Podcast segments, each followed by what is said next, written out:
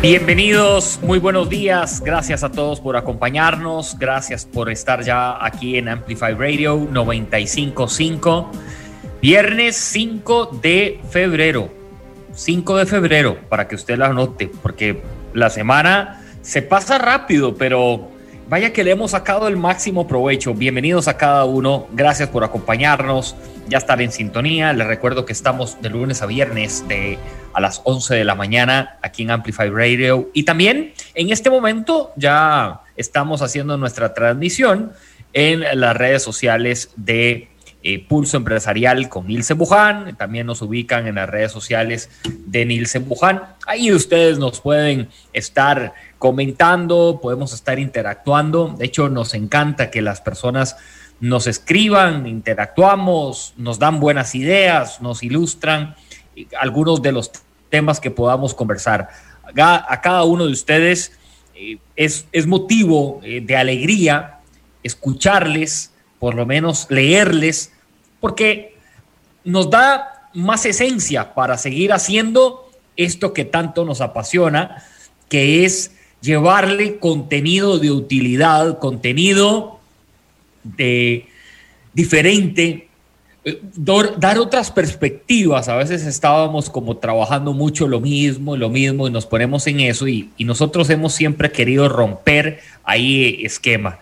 Y para todos eh, tenemos herramientas para construir. Y hoy vamos a, también dar herramientas para construir. Bienvenidos a todos. Les recuerdo cuáles son nuestras redes sociales, las plataformas digitales, donde nuestra periodista Wanda Araya que ayer estuvo en el programa. Wanda eh, ayer eh, estaba, eh, estaba como decimos Torres, eso cuando va a tirar uno el, un penal y está el estadio en silencio, pero hay nerviosismo en el jugador. No, no. Y Wanda lo hizo excelente. Ayer estuvo conduciendo Pulso Empresarial. Ya Wanda tiene lápiz en mano, papel para afinar todos los detalles y también hacer las publicaciones correspondientes a nuestras redes sociales, que se las repaso en este momento. Seguí Pulso Empresarial en redes sociales. Instagram, Facebook, Facebook y Twitter. Y Twitter. Al viernes, cuando llegamos a este día, nosotros tenemos un, segmento que también eh, quisiera dárselos a conocer a ustedes. En Pulso Empresarial Ideando. Los viernes trabajamos un segmento que se llama Ideando. A ver, cuando uno tiene ideas, lanza y puede llenar no sé cuántos libros o cuántos papeles, ¿verdad? El título que le hemos puesto a nuestra conversación de la mañana es Ideando con la mente.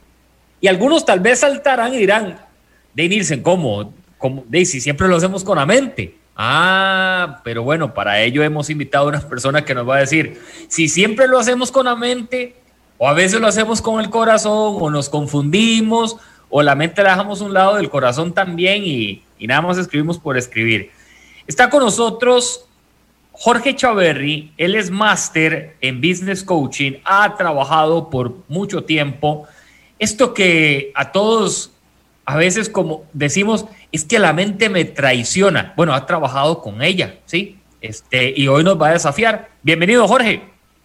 Hola, Nielsen. Buenos días, buenos días a todos. Muchísimas gracias por la oportunidad de, compartir un rato en Ideando. Sí, bueno, yo decía eso, Jorge. O sea, cuando tenemos ideas, uno las lanza ahí al, en el papel.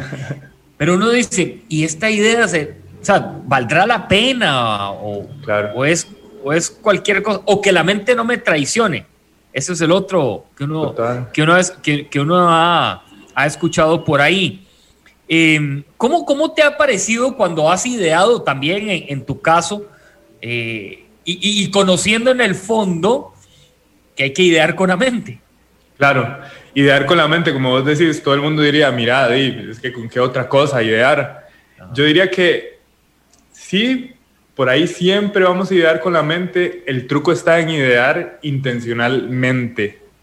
Eh, ¿Por qué? Porque a pesar de que utilicemos nuestra cabeza para generar ideas, para tener metas, para crear, para imaginar posibilidades, que es algo, es una cualidad meramente humana, si no somos intencionales, si no creamos un proceso creativo eh, que nos permita no solamente generar ideas a partir de inspiración y pasión, sino constantemente y seguir creciendo, vamos a caer en baches en donde nos vamos a encontrar con la pereza quizás, que también es parte de la mente, nos vamos a topar con sabotajes internos, con pensamientos que nos alejan de, esa, de ese camino de crecimiento que es idear y crear. Personalmente te digo, una de las cosas que he descubierto es que nuestro cerebro, a pesar de que es una herramienta súper poderosa, tiene la tendencia de ahorrar energía. ¿Qué quiero decir con esto? Nos va a llevar a asumir la menor cantidad de riesgo. ¿Por qué? Porque cualquier novedad, cualquier desafío supone que nosotros nos podamos enfrentar a situaciones que nos puedan alejar de la comodidad y sobre todo la respiración, o sea, estar, estar vivos. Esto lo que provoca es que este, nos alejemos de, de esas metas. Ahora, cuando, cuando me doy cuenta de esto, también me doy cuenta de una cualidad increíble, que es que también está diseñado para eh, acercarnos a algo a partir de hábitos. Los hábitos ahorran energía. Si nosotros creamos hábitos, rituales, eh, una, una estructura en el día a día que nos permita meternos en el estado de la creación, es decir, intencionalmente crear rituales creativos, vamos a poder eh, hackear de alguna manera esta cualidad de ahorrar energía, pero ahora en dirección al crecimiento. No sé, ¿qué te parece? Sí, aquí estoy apuntando algunas cosas, por ejemplo, lo de intencionalmente, ¿verdad? De, de idear intencionalmente Mm, a veces uno se pregunta, en mi caso, te lo digo, cuando estoy ideando, yo digo, ¿esto es para mí nada más? Por ahí me pregunto mucho a veces eso. O sea, esto es por, lo estoy ideando porque a mí me gusta, porque es mi pasión, porque me mueve a hacer este, este emprendimiento o esta idea, me, me gusta, o es para quién, ¿verdad? O sea, entonces buscar esa intención sí se convierte, creo en un reto, Jorge, hoy, porque hay algunos que son nada más, no egoístas, yo, yo tal vez no sé si esa palabra cabe ahí, pero lo pensamos para nosotros. Y cuando abrimos la puerta decimos, y de ahí, y para mi mamá, no, no lo pensé. Y si eso para mi hermana funcionaría, ¿verdad? O en la casa, sería una buena idea. Eh, y al final puede que nos den como, yo le, yo le llamo una cachetada profesional, ¿verdad? Puede ser que, que haya que, moverla, moverla un poco ahí. Y hay algo que me, me llama la atención es que a veces asumimos la menor cantidad de riesgo, ¿verdad? Wow, eso yo creo que muy poco lo, lo, tenemos ahí como en el radar. Claro. Y mira, y a, partir de esto que decís, hay dos, dos ideas que me, que me gustaría compartirte. Es cierto, cuando llegamos e ideamos algo y no pensamos en nuestro entorno, en, nuestro sistema, en nuestro núcleo, podemos llegar y toparnos con barreras que no habíamos previsto. Eh, a mí me gusta utilizar el término, y esto eh, viene del mundo de la neurosemántica, el término ecológico. Ecológico quiere decir que cuando yo me vaya a plantear algún objetivo, alguna idea, alguna meta, debe ser ecológica. Es decir, tomar en cuenta esto. Cuando yo llegue a trabajar en dirección a este objetivo, ¿le voy a hacer daño a alguien? ¿Sí o no? ¿A quién voy a beneficiar? ¿De qué manera? Y eso se expande, o sea, somos seres sociales, somos seres fundamentalmente sociales, entonces cualquier cosa que vayamos a hacer va a tener una incidencia directa en otras personas, sobre todo en las más cercanas, y si logramos prever las consecuencias de nuestras acciones y nuestras decisiones para nuestro entorno, esto nos va a ayudar a seguir creciendo. Entonces es una pregunta muy valiosa antes de tomar decisiones en dirección a un objetivo. Y lo otro es que sí, es cierto, no, no tomamos en cuenta esta verdad de la, de la naturaleza humana. Eh, conscientemente o inconscientemente vamos a querer asumir la menor cantidad de riesgo. Eso de una manera natural para sobrevivir. Es, es una cuestión que está en nuestro ADN. Si no, no estaríamos aquí como especie y civilización. Ahora, también sabemos de manera racional y porque somos seres que estamos llamados a la grandeza, que necesitamos asumir riesgo, necesitamos enfrentarnos a adversidad para poder crecer. Lo que hay que hacer es hacerlo de manera intencional. Sí, es también esta mañana que está con nosotros Jorge Chaverri, máster en Business Coaching, y estamos abordando el tema o trabajando, ideando con la mente. Y el primer reto que nos lanza Jorge es también hay que idear intencionalmente, es lo que estamos eh, conversando. Y otro, otro de los retos asociados a esto de la, de la manera de idear intencionalmente, la gente dice, me llevará entonces más tiempo. Quizá, puede ser, ¿verdad? Si, usted lo hace de manera eh, correcta, diría yo, Jorge, Puede ser que sí, ¿verdad? Porque a veces intencionalmente hay que pensarle un poquitito más que si lo haces así al, al garete, digámoslo popularmente. Claro. Y mira, qué, tan cierto, y eso es algo que no podemos controlar. Hay, un, hay una idea de la filosofía estoica que dice que los seres humanos, cuando nos enfocamos en las cosas que sí podemos controlar, podemos vivir desde nuestra mejor versión. Ellos le llamaban virtud. Cuando no lo hacemos, cuando prestamos atención a las cosas que están fuera de nuestro control, empezamos a sufrir. Ahora, ¿por qué traigo esta idea a colación?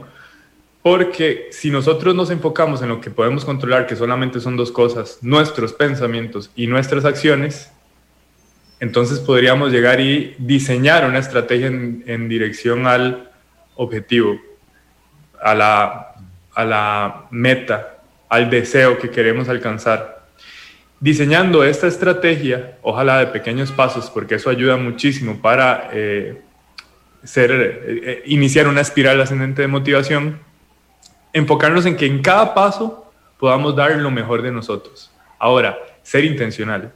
¿Esto garantiza que logremos el objetivo? No, eso no lo podemos controlar. A mí me gusta mucho utilizar la, la metáfora del arco y la flecha.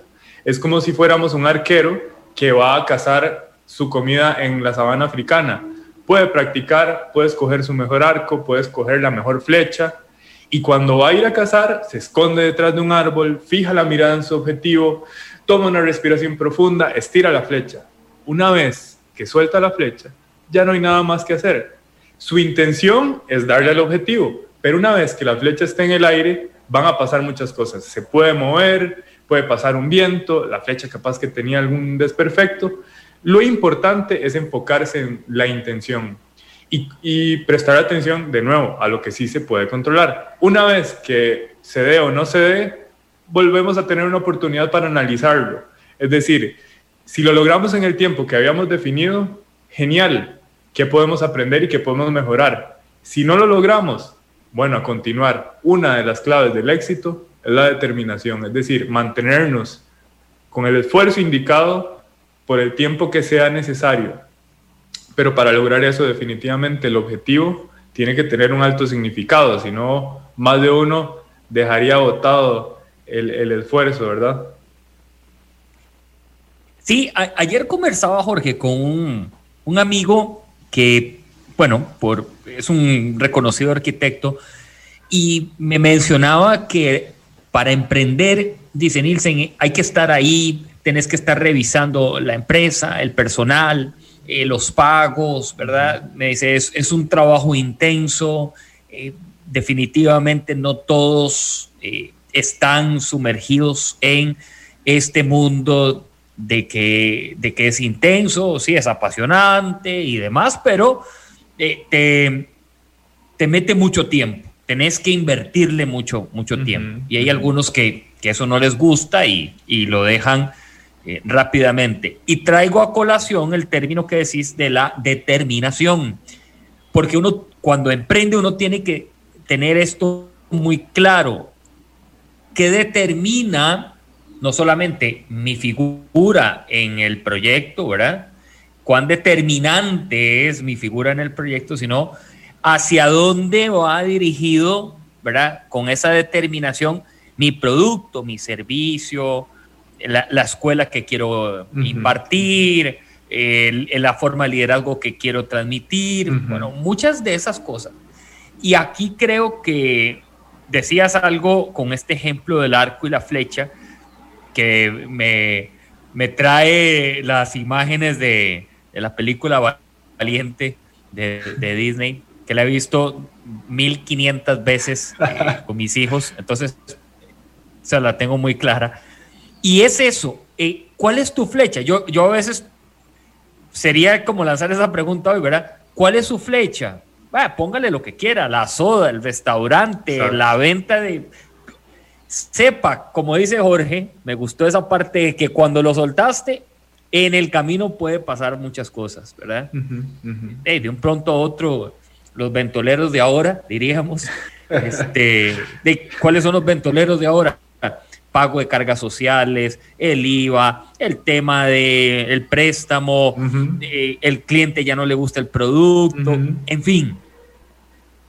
Pero si, si el objetivo lo, creo yo, Jorge, si lo ves, y lo tenés claro y, ahí, ahí lo dibujas, y tal vez la flecha se fue por otro lado, pero vos decís, no, ese es el punto que quiero llegar, aliste otra flecha, eh, ¿verdad? prepárela, afínela, y que es parte de lo que debemos de andar nosotros también como seres humanos, afinémonos. Es que eso es lo que sí podemos controlar y ahí es donde podemos ser nuestra mejor versión. Decía Séneca que no existe viento favorable para quien no sabe hacia dónde va. Y esto que estás mencionando es fundamental, tener claridad de, ok, si voy a, a tener mi emprendimiento y mi emprendimiento es una soda, ¿hacia quién va dirigido? ¿De qué tamaño quiero que sea? ¿Cómo me visualizo? ¿Para qué la quiero tener? Para llegar y hacer dinero. Bueno, hay muchas maneras de hacer dinero, pero si el objetivo es hacer dinero, vas a empezar a tomar decisiones que pueden ir en detrimento de el largo plazo, es decir, la sostenibilidad de la empresa, la, la sostenibilidad del empleo de, de, los colaboradores inclusive, porque entonces si el objetivo es dinero, entonces vas a recortar gastos y capaz que lo primero que se te ocurre es despedir gente y no haces que una organización así de pequeña o tan grande como tenga que ser se pueda sostener en el tiempo. Y esto es producto de no tener claro que cuando uno inicia un, un emprendimiento, una empresa, una organización, es el reflejo de la, de, la, de la vida misma, del propósito interno. Esto lo digo porque cuando nos metemos en el mundo de los negocios, muchas personas pierden eh, de vista que eh, tiene un impacto en la vida de cada persona y de cada eh, persona que vaya a estar a la par de el líder. Es como si fuera un juego infinito, un juego a largo plazo. Y no se trata de ganar o perder o que si este mes y las cosas no estuvieron bien o el otro mes estuvieron increíbles. Bueno, resulta que a veces el mercado puede ser impredecible, como vos mencionabas ahora. Puede ser que este trimestre, si alguien llega y pone ese KPI, eh, este trimestre resulta que fue súper rentable. Bueno, este trimestre no asegura el futuro.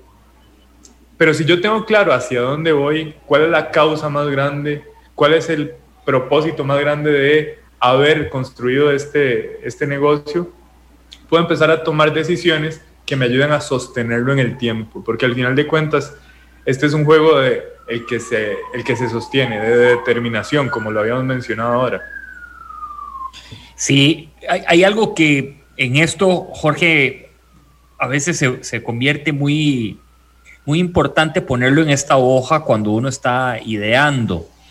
Y voy a abrir esta, esta página. ¿Con quién lo estás ideando? O sea, ¿quiénes están en esta ruta al lado tuyo ideando? Yo eh, usualmente uso, uso un, cuadernito ahí de, eh, ¿verdad? En hojas en este, si alguno eh, de alguno de los que está escuchando tiene estos cuadernos sin reglones, pueden pasar a, ya sea ahí a, Zapote y me lo dejan, o si no me escriben y con mucho gusto yo los, yo los recojo. Me encanta, me fascina. De hecho, eso es lo que más busco. Porque a veces yo hago dibujos, pongo en el centro la idea. Voy a poner un ejemplo que ahorita lo, lo estamos eh, trabajando en un proyecto familiar, que es la venta de productos para carro. Entonces yo lo pongo en el centro y y empiezo a tirar ahí con quién esto, con el otro, redes sociales, y empiezo a pelotear, ¿verdad? Pero siempre escribo, y eso, y vieras que Jorge, a veces yo repaso el cuaderno viejo y digo, qué vacilón, voy a poner nada más un caso, voy a poner el nombre tuyo. De, yo, yo puse aquí Jorge Chaverri, pero no, no, de a la fecha apareció, no sé, este, Andrea López, por decir un nombre. Es decir, pero lo proyecté con Jorge Chaverri y al final apareció Andrea López, ¿verdad? Pero siempre escribo a alguien o con quién me visualizo. ¿Qué tan productivo es esto, Jorge? A veces idearlo y, que uno mismo vea tu equipo de trabajo a quién le vas a decir. Vieras que eso es, fundamental. Hay un, hay un método em, de, de la neurosemántica que se llama objetivos bien formulados y dentro de objetivos bien formulados hay varias premisas. Una de ellas es tener, como ya lo, hemos mencionado, claridad de hacia dónde voy, qué quiero lograr, para qué. Ponerle fecha, que sea ecológico, que tenga contexto. Y el siguiente punto es justamente esos recursos, recursos internos y recursos externos. Los recursos internos es todo lo que necesito de mí para poder lograrlo. Cualidades, intereses o inclusive qué debo encontrar dentro de mí para poder lograrlo. Y recursos externos tiene que ver con las personas. Y como vos bien lo dijiste, en esa parte de planificación es necesario llegar y poner todas las personas que se te vengan a la cabeza con quienes te, visualizas o de quienes podrías llegar a necesitar para hacer que las cosas sucedan. Una vez me preguntaban eh, que cuando uno llegue a este plan, que qué tan rígido es es solamente para tener claridad. No existe tranquilidad más grande que saber que tengo un plan. En el camino van a suceder cosas y entonces viene la adaptación. Y claro, puede ser que empeces con un Jorge Chaverri y en el camino te des cuenta que Andrea López era la, la persona indicada. Y ahí viene la capacidad de intuición y de adaptabilidad de llegar y decir, mira, no, es que esta persona es la que me va a ayudar a lograr eso que ya sé que es, que es específico, que es claro, para dónde voy. Y entonces aprovechar la oportunidad y, por supuesto, caminar en dirección al objetivo. Jorge Chaverri está con nosotros esta mañana. Eh, él es máster en Business Coaching, aprovechando también su, su talento, conversando, ideando con la mente en nuestro segmento de viernes de Ideando nos empieza a trasladar algunas herramientas y también algunos retos. El primero es, necesariamente usted tiene que idear intencionalmente también, de forma tal que esa intención tenga un, objetivo claro, que busque un norte y nos puede pasar en el camino muchas cosas, pero que lo tengamos bien, bien específico. Asumir la menor cantidad de riesgo. Eso es propio del ser humano. Queremos asumir la menor cantidad de riesgo y a veces asumir el menor, la menor cantidad de compromisos que nos metan en riesgo, ¿verdad? Eh, por eso es que la gente no se está casando. Eh, no, sí, ha, pasado. Hay gente que no se casa porque dice, no, hombre, eso es un riesgo. Y bueno, en mi caso no. Y nos alejamos de metas, pero debemos de unirnos en conocer cuáles son esas metas, e, estructurarlas bien, eh, que nos hagan sentir cómodos, que nos hagan sentir a gusto.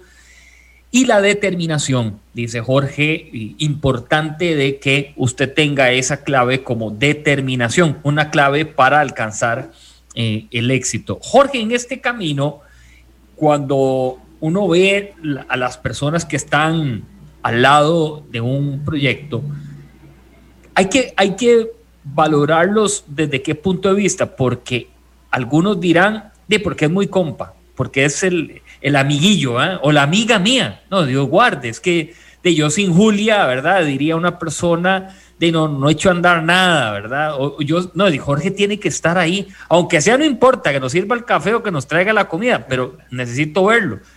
Y a veces, a veces no, Jorge, o sea, a veces no puedes poner de a todos los amigos del barrio en el proyecto.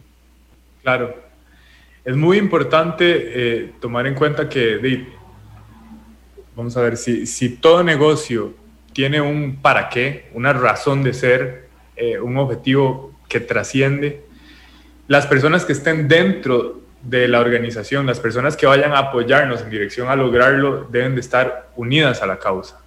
¿Y cómo sabemos que, que están unidas a la causa? Porque antes de que entren a apoyarnos, nosotros sacamos el espacio para intencionalmente decidir cuáles son los valores con los que nosotros vamos a trabajar, qué valores nos caracterizan. ¿Será eh, el honor? Eh, ¿Será la determinación, como veníamos hablando, el coraje, la justicia? ¿Será eh, el autocontrol? Ok, bueno, si esos son los valores, las personas que se unan deben de representar también estos valores. Eso es una clave fundamental del liderazgo que nos permite llegar y tomar decisiones, porque si bien es cierto, cuando una persona se une a nuestro proyecto, está formando parte eh, fundamental de, la organización, y por supuesto que la idea no sería separar a esta persona, teniendo claro los valores y teniendo claro los objetivos, podríamos llegar y tomar decisiones más sensatas que beneficien al equipo más que al individuo. Es decir, puede ser Julia, mi mejor amiga, que si Julia no está beneficiando a la compañía, a la organización, a la causa más grande, bueno, resulta que es más importante el bienestar de la mayoría que el de Julia. Y no lo haríamos personal, sino profesional.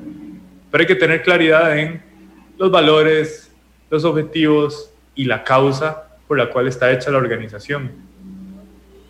No sé si te ha pasado, Jorge, que a veces hay amigos que dicen, pero sumame a este proyecto. Y yo, de, en algo te puedo aportar. Y uno, de, lo suma y no aportó nada. Más bien se llevó la idea. Ajá. Mira, si eso llegara a pasar y la, y la, y la voluntad interna te dice, mira, dime, sí, sí me gustaría eh, darle la oportunidad a, Julián. Eh, es muy importante llegar y hacer una, una reunión de claridad en donde vos puedas transmitir de la manera más específica lo que esperarías de él o ella. O inclusive preguntarle cómo te ves aportando. O sea, puede ser lo que sea. ¿Qué es lo que vos crees que podrías aportar? Porque si no hay claridad de ambas partes, la energía se dispersa. Entonces, es como, como ese dicho de que yo, yo puedo hacer de todo. Ajá, ¿qué, ¿qué es de todo? Contame. bueno, hay cosas que las personas no vamos a estar dispuestas a hacer o simplemente no estamos inclinadas a hacer naturalmente. Pero si tenemos también claro en qué podemos aportar, esto va tanto para la persona que quiera llegar y, eh, aprovechar la oportunidad en una organización como para el líder que llegue y exija a las otras personas, es necesario la claridad y la especificación. ¿Qué exactamente? ¿Cómo te ves? ¿Qué es lo que crees que te ayudaría a vos a sentirte realizado dentro de esta eh, empresa? Y eso ayuda mucho para no eh, llegar a malos entendidos. Abrimos un portal también aquí, Jorge, que lo, lo estás mencionando y es la parte del liderazgo. La persona puede empezar a escribir, puede empezar a reunir a, su grupo, o lo puede hacer, y a veces eh, entre, la, entre manos se le escapa la, idea, o se le escapa el control, y a veces dice, mira, empezó Nielsen, pero al final lo terminó Julia haciendo el, el proyecto o se va el grupo, porque dice, mira, de esas reuniones, lo único que pasa es que se come muy bien, pero no avanza nada, porque de no hay liderazgo. ¿Cuán importante es eh, aprender a, que ese liderazgo eh, tenga que tener eh, varias esencias, varios condimentos cuando estás ideando también? Uy, eso, eso es muy común. La, el síndrome de la reunionitis que llaman. Sí. Como, dice, como dice un amigo, al final de la reunión, eh, todos eh, tienen la idea de en eso quedamos. ¿En qué quedamos? En eso quedamos. Em, una, una clave de liderazgo para aprovechar al máximo el tiempo y la energía del equipo es poner marcos. Es decir, poner, marcar la cancha, así de sencillo El líder llega y dice, ok, tenemos 20 minutos en donde vamos a hablar de este tema y el objetivo de hablar de este tema es este en específico. Entonces, toda la energía del equipo va a fluir en esa dirección. Es decir, si Pedro habla de otro tema, bueno, ya los marcos estaban puestos. El líder puede decirle, mira, Pedro, eso en este momento no viene al caso, nos vamos a enfocar de nuevo en el objetivo trazado al inicio. Cuando vos llegas como líder y le pones tiempo, reglas, objetivos al equipo, el equipo lo agradece porque saben cómo pueden aprovechar su energía. El asunto es cuando no hay claridad, cuando se es muy vago o ambiguo en lo que se quiere. Entonces aquí viene un ejercicio de introspección para todo líder, que es llegar y antes de demandar tiempo de los colaboradores, de demandar algo de parte de los colaboradores, tener claro exactamente qué es lo que quiere lograr de manera específica. Y aquí voy con, un ejemplo. Eh, los seres humanos cometemos tres errores fundamentales en la comunicación, que es generalización, eliminación y distorsión. Y eso lo hacemos de manera natural para ahorrar energía de nuevo. Pero eso nos lleva también a generar conflictos en las ambigüedades. No es lo mismo llegar y decir, yo espero de todos ustedes el mayor esfuerzo, suave, suave, porque todos tienen un concepto de mayor esfuerzo dentro de su cabeza, muy subjetivo. Y capaz que todos en la motivación y la pasión del momento dicen, sí, está bien, jefe, yo voy a dar mi mayor esfuerzo. Y luego termina la reunión y a la semana el jefe ve y no, no está pasando lo que quería que pasara. Y todo el mundo está dando su mayor esfuerzo, pero es que no se definió qué es mayor esfuerzo. No sé, cuando alguien llega y pide orden, ¿qué es orden para vos? ¿Qué es exactamente orden? ¿Qué evidencia habría para saber que hay orden? ¿Qué evidencia habría para saber que tu colaborador está haciendo el mayor esfuerzo? ¿Será que esperas que llegue más temprano? ¿Será que esperas que se comunique más con vos, que te responda a los correos en tanto tiempo? Bueno, y ahí viene el ir y venir eh, de acuerdos que no sucederían hasta que no haya claridad en el mensaje. Entonces, marcar la cancha y ser claro en qué es lo que se quiere. Si el líder no tiene claridad en eso, se pierde la energía. Te voy a compartir ahora algo que utilizo en las, las conversaciones con, con empresas cuando hablan de comunicación. Y justo que aparece ese fantasma de lo que estás comentando, de no, de no lo entiendo, ¿qué es? ¿Verdad? Que puede ser muy subjetivo. Eh, el otro día decía una persona, puede ser que el sentido común suyo es muy diferente al del otro. Entonces, de ahí, usted no lo puede lanzar así. y lo que, lo que te quería compartir es que hay en comunicación con el mensaje y esta parte que estamos abordando de liderazgo y también a la hora de idear, claro, sencillo y directo. Si usted esa fórmula no, no las tiene contemplada en lo que está contando o expresando, y difícilmente el otro le vaya a entender o los otros vayamos a comprender, ¿verdad? Eh, he llegado, Jorge, a empresas y, tal vez te ha pasado en alguna oportunidad donde dicen, vea, el gerente general lo que quiere es lo siguiente. Él lo, él lo dejó aquí, vean, vean, lo dejó escrito. Lo que él, lo que él busca es lo siguiente. Y entonces te empieza a dar una lista y al final te dicen, pero es que no la tengo clara, es que todavía no, no entendemos. Bueno, ahí está el primer error. Total. Qué, qué, importante que haya confianza, ¿verdad? Para llegar y preguntar. O sea, que, que empecemos a normalizar más esa capacidad de vulnerabilidad, de llegar y decir, no entiendo usted me está diciendo esto, esto y esto, o esto es lo que estoy entendiendo, ¿será eso exactamente lo que usted me quiere transmitir? O sea, apropiarnos de la, eh, de, de, llegar a acuerdos. Es que vamos a ver, los seres humanos entendemos el mundo de manera subjetiva a través de nuestros sentidos. Y de acuerdo a la experiencia que hayamos tenido en la vida, lo que hayamos leído, las conversaciones que hayamos leído, lo que estudiamos, la cultura en donde crecimos, vamos a asignarle un significado. Las cosas son lo que son y en nuestra cabeza se convierten en algo diferente de acuerdo a nuestros significados. Y cuando pretendemos que cuando nos comunicamos la otra persona no se entienda, y ahí va, la responsabilidad está en el otro, estamos cometiendo eh, una, un error muy grande. La responsabilidad es nuestra. ¿En qué sentido?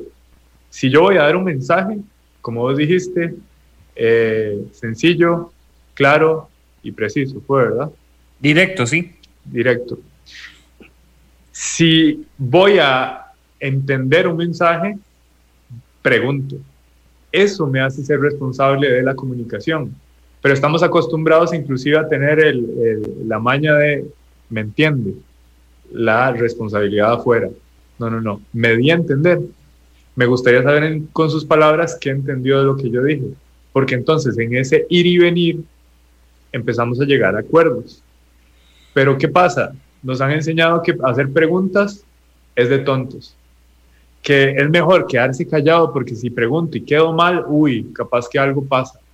O si me hacen preguntas me siento interrogado. No, no, no. Las preguntas hacen que encontremos sabiduría. Las preguntas son la clave inclusive de la sabiduría. Entonces, si empezamos a normalizar esa capacidad de decir, ok, no, no entiendo, no sé, ¿a qué se refiere con esto? ¿Qué significa sentido común para usted? ¿Qué evidencia habría para que usted sepa que estamos acercándonos al objetivo? Eso ayudaría muchísimo a que las organizaciones empiecen a crecer de, manera eh, intencional y determinada. Esta mañana Jorge Chaverri, máster en Business Coaching, está con nosotros acompañándonos con eh, nuestro segmento de los viernes que se llama Ideando y eh, estamos ideando con la mente, conversando con estas prácticas que podemos nosotros aplicar en el día a día y son prácticas para lo personal y lo profesional. Hemos ido pues eh, viendo diferentes escenarios, no solamente lo lo tradicional, no solamente quedarnos en ese espacio, sino también visualizar en lo personal lo que podamos proyectar, porque al final como seres humanos, si bien estamos en una empresa, si bien estamos en un emprendimiento, eh, sí, somos seres humanos. Entonces, eso no lo podemos quitar de, lado, no podemos quitarnos el traje de ser humano y ponernos un traje de robot o un traje de, de otra cosa, ¿verdad? lo cierto es que somos seres humanos y hay que validar y valorar muchos de nuestros comportamientos. La parte que decía Jorge del liderazgo con tres, temas, reglas, tiempo y objetivos. Reglas claras, directas, muy precisas, ¿verdad? El tiempo y los objetivos. Que esto también a la hora de trasladarlo, cuando usted está ideando, se convierte en una forma muchísimo más ágil, Inclusive y uno se da cuenta que puso 20 minutos y ya en 10 avanzó. Y uno dice, qué bueno, qué dicha, O sea, ya, y ahora sí, los 10 restantes si quieren hablan de otra cosa, pero te, queda tiempo para hablar de otras cosas. Eso, eso funciona muchísimo mejor cuando el equipo está, está entrando en esa sintonía, ¿verdad? Nosotros también a veces no metemos el equipo como en, la sintonía y, llegan algunos y dicen, hey, no sé, aquí me citaron, Jorge me llamó y me dijo que me sentara, pues no sé, no sé a qué vengo. Este, no preparé nada. Recuerdo una vez, Jorge, ahora que estamos hablando de esto, que yo llegué a una empresa y el gerente le dice, preséntele a, a Nielsen la, de qué se trata la empresa, qué hacemos. Y la otra persona se le quedó viendo, empezó a sudar, con, ¿cuál, cuál presentación? Eh, pero ¿cuál? Ay, bueno, la presentación ahí que tenemos. Entonces ya fue, trajo la computadora al escritorio mientras conectaba el cable, buscaba la presentación, ¿verdad? Eh, la persona sudaba, toda congojada, eh, el, el gerente ya estaba chiva y el ambiente cambió. Ya, ya todo empezó a, cambiar. No, pues a veces uno dice, no, no terminas cómodo, ¿verdad? Como a placer. Yo cuando llegué al, parqueo, yo dije, si este señor agarra las cosas en curva siempre, vaya, vaya detalle, ¿verdad? Porque cómo hacen internamente para, para trabajarlo. Y en esto de las ideas en las empresas, es así, ¿verdad, Jorge? O sea, es como, mira, Jorge, una vez me soltaste eh, un, una idea, eh, comentásela, Nielsen. Y vos decís. Sí, sí. ¿Cuál idea? ¿Cuál de todas? ¿Qué dije? sí, ¿a cuándo? ¿Verdad? Eh, que me parece que hay que tenerlo por ahí, ¿verdad? Total. Mira, hay un. los neurocientíficos y los psicólogos han explorado el alto rendimiento humano y eh, le pusieron un nombre. No sé si has escuchado hablar de el estado del flow, le llaman también la zona. Lo he escuchado, sí. Es como el, el, estado de más alto rendimiento que puede tener un ser humano y es cuando nosotros llegamos y no sentimos como que el tiempo pasa y pasa diferente, como que hay un control total no solamente de nuestras emociones, los pensamientos como que no están presentes, simplemente tenemos claro un objetivo y todo fluye en esa dirección. Es muy mágico, es muy rico y es súper adictivo. Es cuando pagamos inclusive para ver a seres humanos en ese estado, cuando pagamos para ver a Messi o pagamos para ver a LeBron James o la gente que paga para ir a ver conciertos. Mm. Es ver a seres humanos en un estado de flow.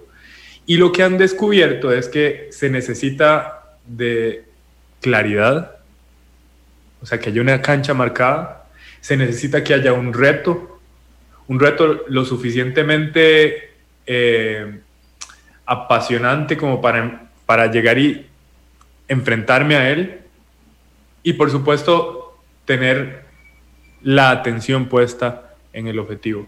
Pero no se puede tener la atención puesta en el objetivo si no tengo claras las reglas del juego. Y si no me he preparado lo suficiente como para asumir este reto. Es decir, si el reto es muy vago, no me voy a motivar.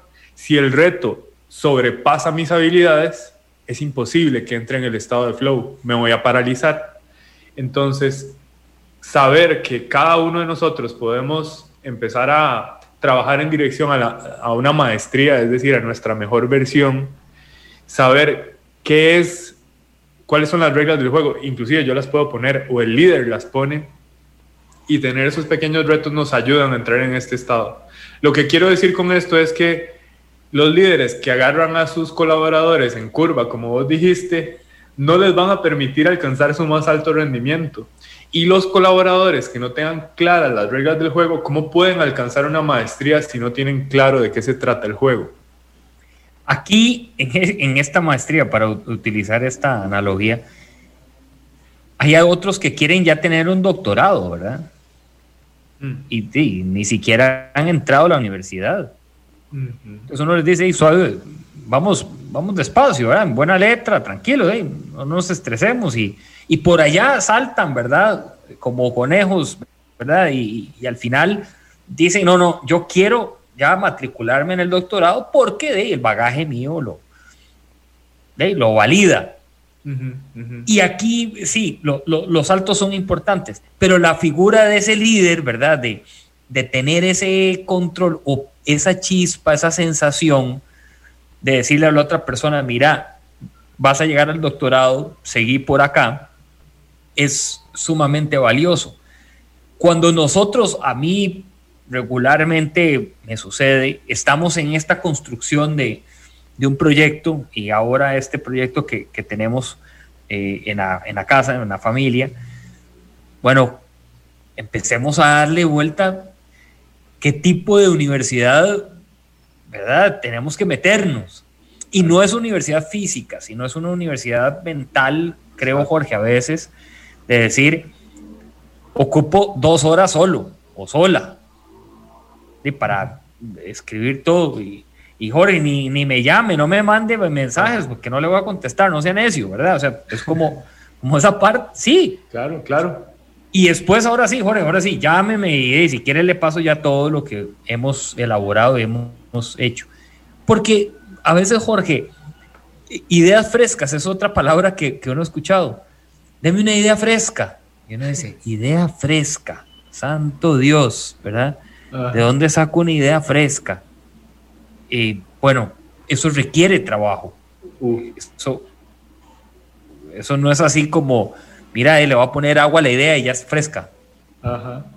como, como escuché una vez eh, a, un, a un creativo que decía que la inspiración es para los principiantes.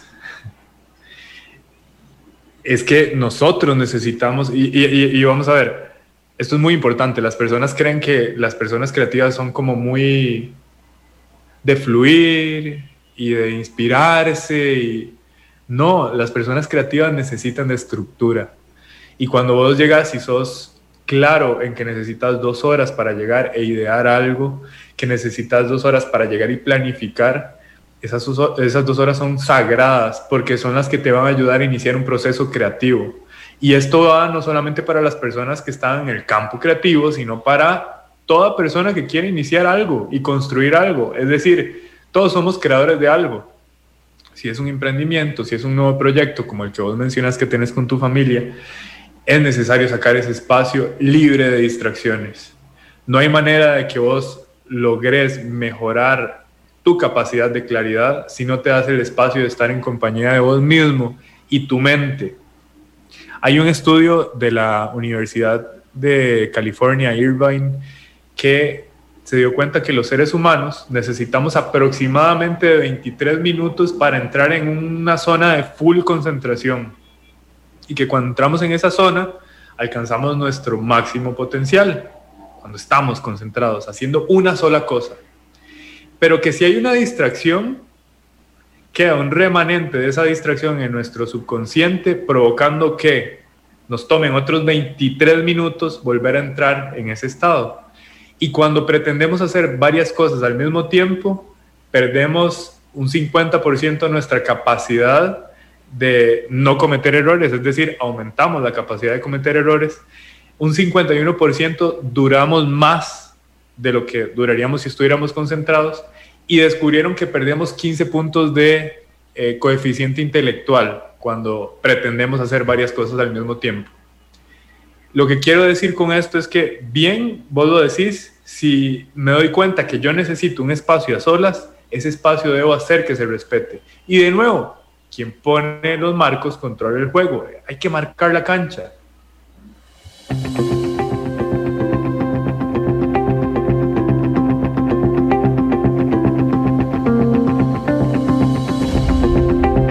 Regresamos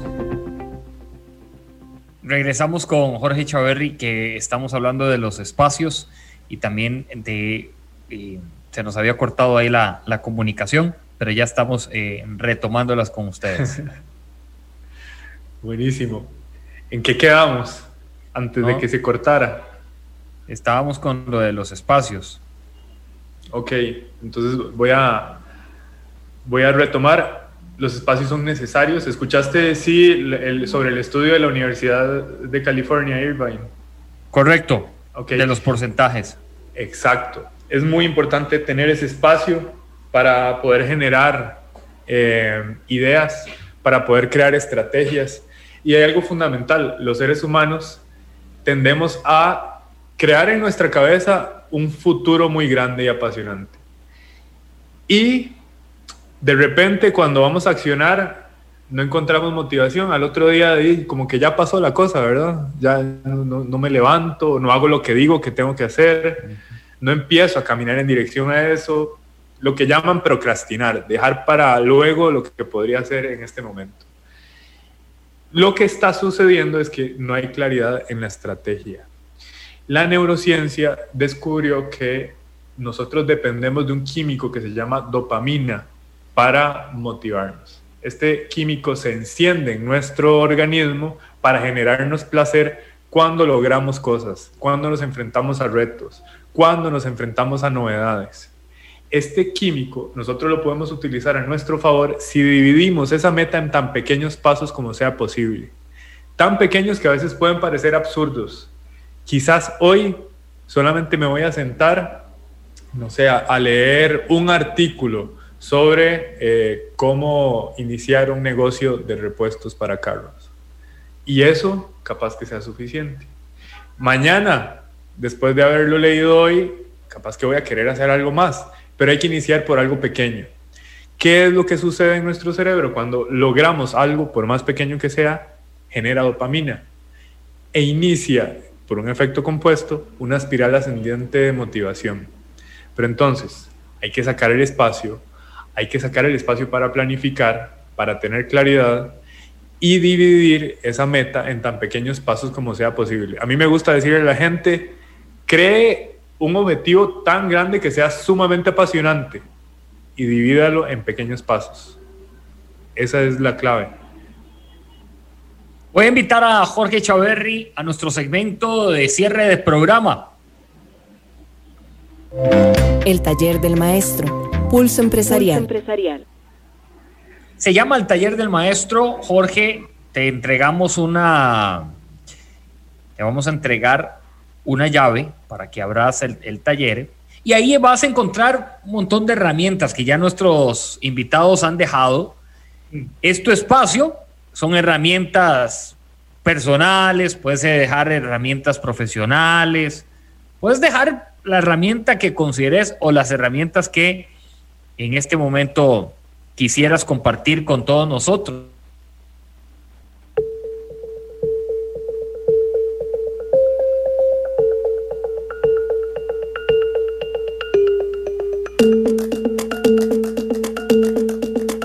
retomo nada más, este es tu espacio, Jorge. Así que adelante. Ok. A ver si entendí bien porque se cortó. Este es un espacio para que yo brinde las herramientas que quiera. Ese mismo. Ok, excelente. Ok, a las personas que están escuchando, me gustaría compartirles unas herramientas milenarias. Como dijo bien Nielsen ahora en, en un inicio, nosotros no podemos pretender dejar de ser humanos y convertirnos en robots para empezar a trabajar o para crear algún un emprendimiento, una organización, un negocio. Nosotros somos seres sociales, es decir, nos, tenemos una necesidad fundamental de conectar con otras personas y, ¿por qué no?, inclusive hasta satisfacer necesidades que tienen las otras personas y gracias a eso compartimos, tenemos negocios. Pero individualmente somos seres, sí, con una capacidad muy grande para racionalizar, pero somos sobre todo emocionales, al punto de que los científicos han demostrado que cuando una persona tiene algún fallo en el cerebro, en la parte que genera emociones, funciona relativamente bien en el día a día, pero cuando va a tomar decisiones es incapaz de tomar decisiones.